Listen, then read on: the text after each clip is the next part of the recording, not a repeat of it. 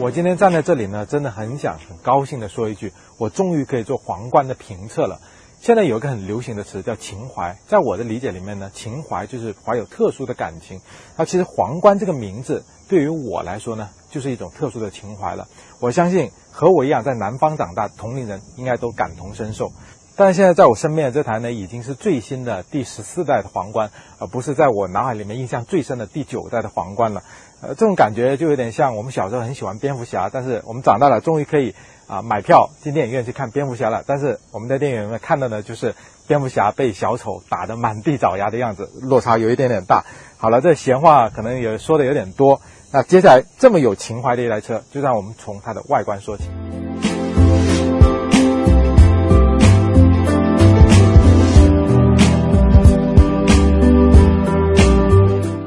现在这台皇冠在外观设计上最有情怀的点，就是它延续了传统皇冠的短前悬、长后悬的设计。另外，它的车顶弧线呢，也是和以前的皇冠一样，是比较保守和庄重的。但是除此以外，这台车的前大灯、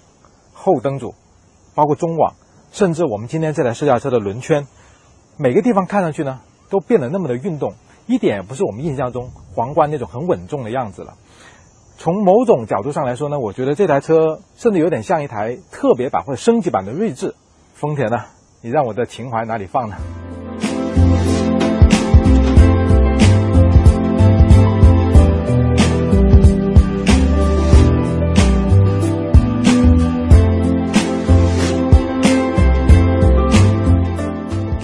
到这台皇冠的车内呢，就让我的坏心情稍稍有一点点缓解。那其实这台车的整个中控台的造型是和前两代的皇冠，甚至是传统的皇冠那种造型是基本传承的，就是一个大概的 T 字形的造型。然后这个排挡杆会离驾驶者有点近，然后这里比较高。呃，但是为了顺应历史的潮流呢，现在这台皇冠也是用了很大的这种触摸屏的设计。在这里我特别要讲一下，它下面这个空调操作区，其实。用这种触摸式的空调操作呢，不是丰田第一个了，就是以前一些欧洲车厂，比如说福特呀，啊，现在标致也在用。但是我用下来呢，我觉得皇冠上这个触摸屏的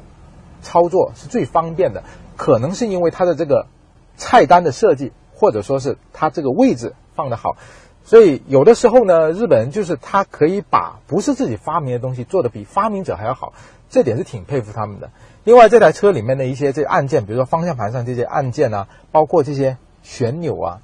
手感真的都是相当的好。呃，所以这些质感方面呢，皇冠真的做的是很到位的。所以坐进来你会觉得这个车啊，质感、高级感呢，都是营造的非常不错。但是呢，作为一个有情怀的人，我也是忍不住要对这个车厢提出很多的吐槽的意见。首先就是它的这个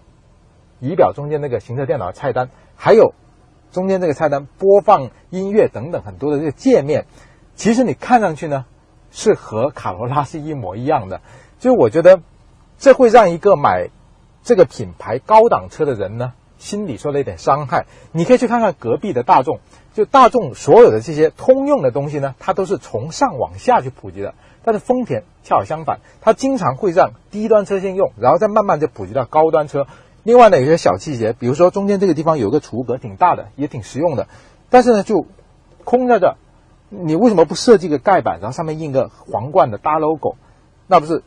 一摁打开，不是很有这种档次感了吗？还有就是这台车的坐姿，那丰田一直是说，哎呀，我这皇冠我要做的更加的运动。但是呢，这台车明显驾驶位的坐姿是偏高的。然后呢，我坐在这个地方，我感觉这个仪表呢，我是这样。俯视的啊，其实真正的运动车的仪表呢，应该是尽量和驾驶员平视的。那你设计这样的坐姿，你又怎么会让人觉得这台车很运动呢？而且呢，这个方向盘它是可以四向调节的啊，没有错。但是拉得最远也就这样了啊。以我的身高来说呢，我是更希望这个方向盘还可以再往外头调一点点的。所以这些细节的人机工学设计，这台车做的也不算尽善尽美。所以丰田，我该怎么说你好呢？皇冠的后排在空间方面我就不多讲了，因为这个车型到现在来中国之后呢，它都是加长版的了，所以你看腿部空间、头部空间都没有什么问题。在这我也讲个细节，就是很多人没有注意到的，呃，皇冠的后排呢，你坐进来之后，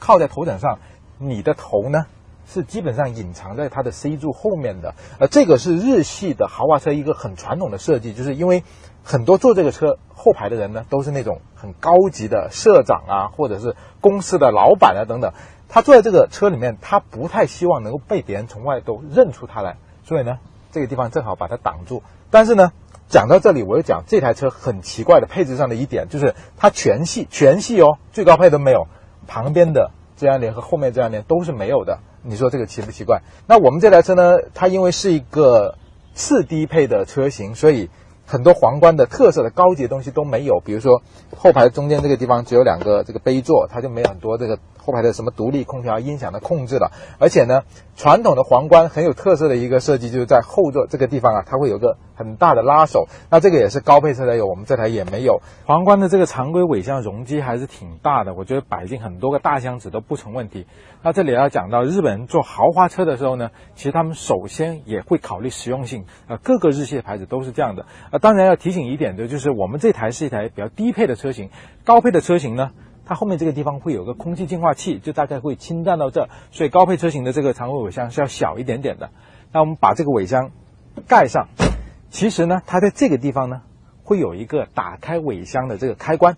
但是呢，有个前提条件就是你的钥匙一定要放在身上。我觉得这个也是丰田比较保守的一点，因为现在很多对手都已经做到了，你把钥匙放在身上，它都可以感应打开尾箱门了。那皇冠呢，就还是这样子。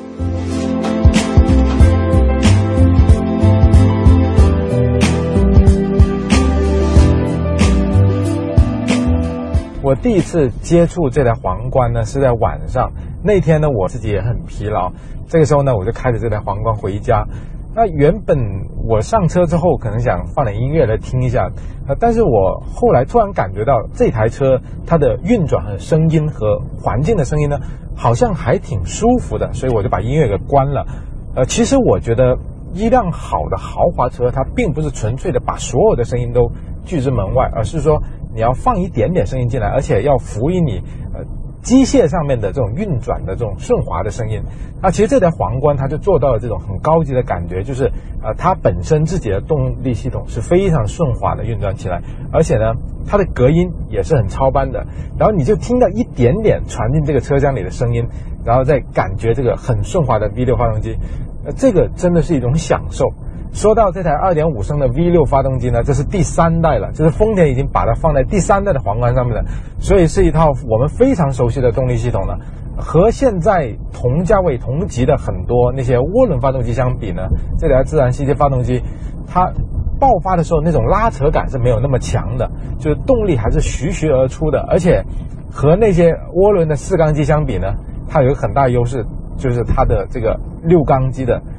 爆发时候的这种声线确实很好听。另外呢，这次丰田还给这台皇冠也配上了很多的这种驾驶模式，呃，就可以在这个小屏幕里面去选的。呃，但是我觉得有的时候这种所谓的多种驾驶模式呢，就是为那些变速箱不太好的车所准备的，就是它本身变速箱不能满足各种使用的需求，所以厂家呢就要让你去选什么舒适模式、节油模式、运动模式等等。但是呢，皇冠的这台变速箱，它表现真的太好了。就是你想慢慢开的时候，舒适开的时候啊，它是很顺滑；你想激烈的开的时候呢，它又完全跟得上你的步调。所以对于这台车来说，就真的没有必要再去选什么这种驾驶模式了，你就这样正常开着它就好了。现在这一代的皇冠和前两代的国产皇冠开起来的感觉呢，有一个很大差别，就是这台车的转向和底盘。那种稳扎感就强了很多，就是你开起来呢，会更觉得它像一台欧系的豪华轿车。因为前两代的皇冠呢，开起来呃总会觉得车身有一点点漂浮感，就开快了之后，因为刹车的时候这种前仰后合的感觉也比较明显，呃，而且呢转弯的时候呢左右晃动也会有点多。但现在这台呢就不会了，呃，虽然它不是那种很运动化、过弯极限很高的车，但是整个开起来的安定感是要强了很多。另外呢，就是它的这个底盘的行车。品质真的相当的好，很舒服，而且各种路面震动过滤的都很好。其实这台车呢，因为它的机械方面的存在感呢，比上一代或者说前两代皇冠都要好了很多，呃，所以呢，开着它确实会开始有跟皇冠有交流了，而且是那种比较舒服、比较轻松的交流。呃，我想这种效果可能就是丰田想做的那种高级运动感吧。那显然这台十四代的皇冠呢，做到了这一点。